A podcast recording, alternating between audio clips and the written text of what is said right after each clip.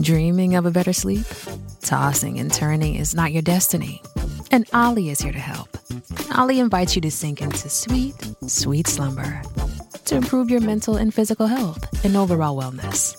More than just melatonin, Olly's ingredients help you unwind your mind for a delightfully dreamy drift off.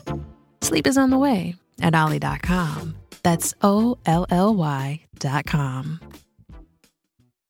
Well, it's not just interest rates, but inflation that's also stretching the family budget. A Second Harvest uh, is Canada's largest food rescue organization. Today, the organization released a new research examining the anticipated need for food charity in Canada in 2023. The organization surveyed 1,300 organizations across the country, including the Food Bank, many other um, religious groups as well, who provide charity uh, throughout the year.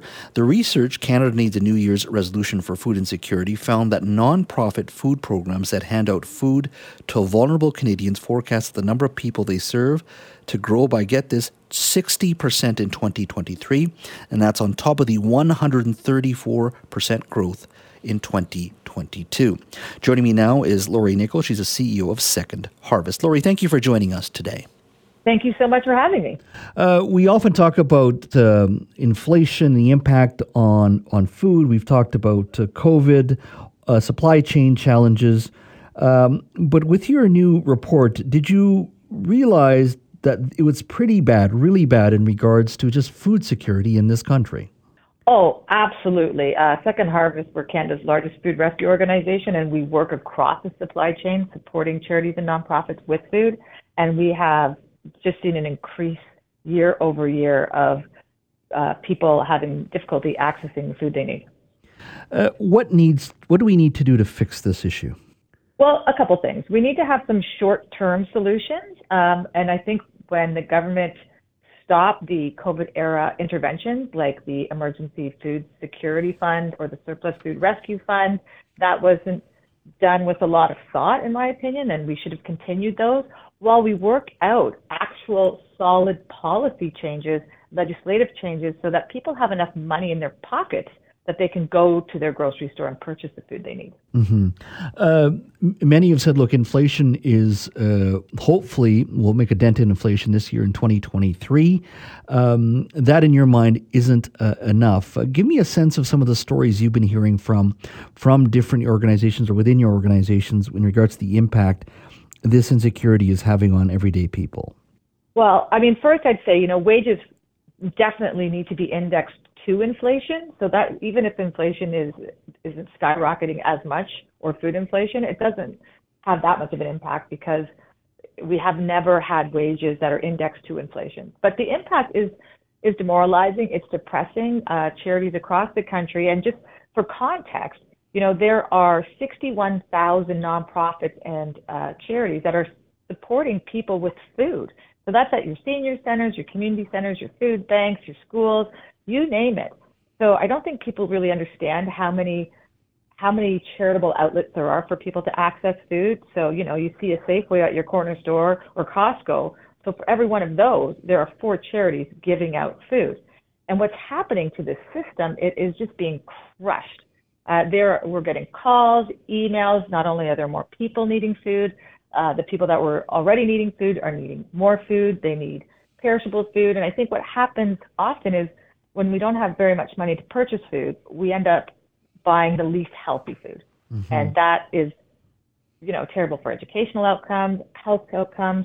So, I mean, we haven't even, we haven't seen the worst of it, right? Like we've lost the middle class, the rich are getting richer, the poor are getting poorer, and today's food insecure person is not what people think it is, right? These are people with jobs. These are the working poor.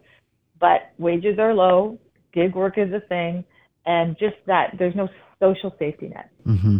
I'm just looking at your study here. 39% of nonprofits say they'll need 50% more perishable food next year to meet the demand. Uh, 44% of nonprofits that you um, uh, uh, surveyed said they'll need uh, 50% or, or more non perishable food next year to meet the demand. Uh, and then 70% said they need both food and funding. It's not just about funding, but food as well. These are significant mm-hmm. challenges. Is this the worst you've seen it uh, in, in your time at Second Harvest?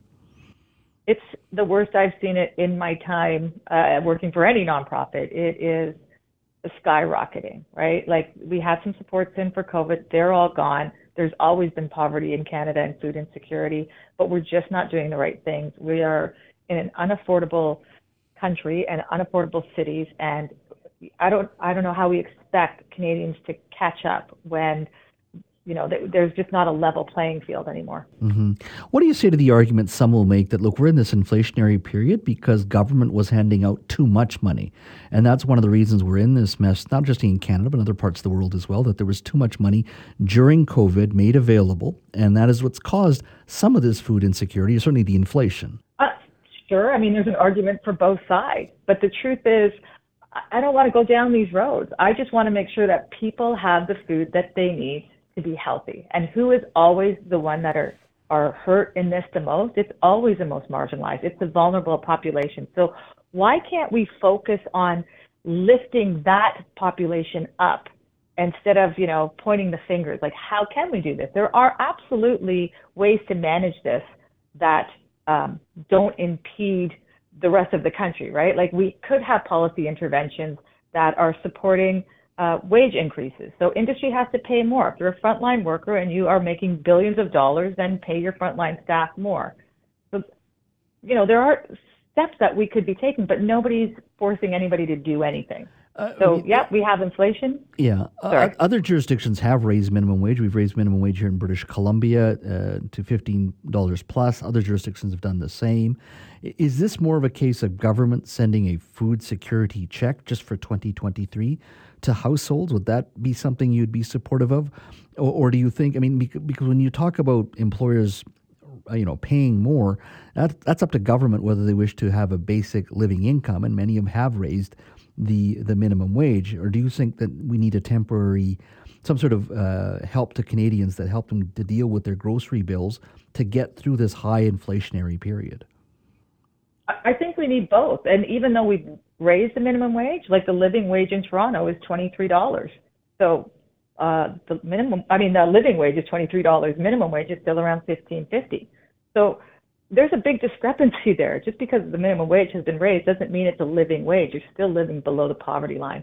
And so there's work that needs to be done there. Even though it's being increased, there is some government work that needs to be done there.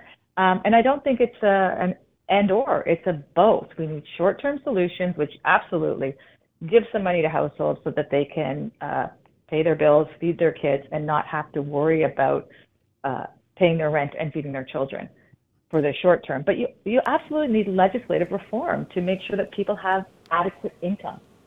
Lori, thank you so much for your time today. I really appreciate the conversation.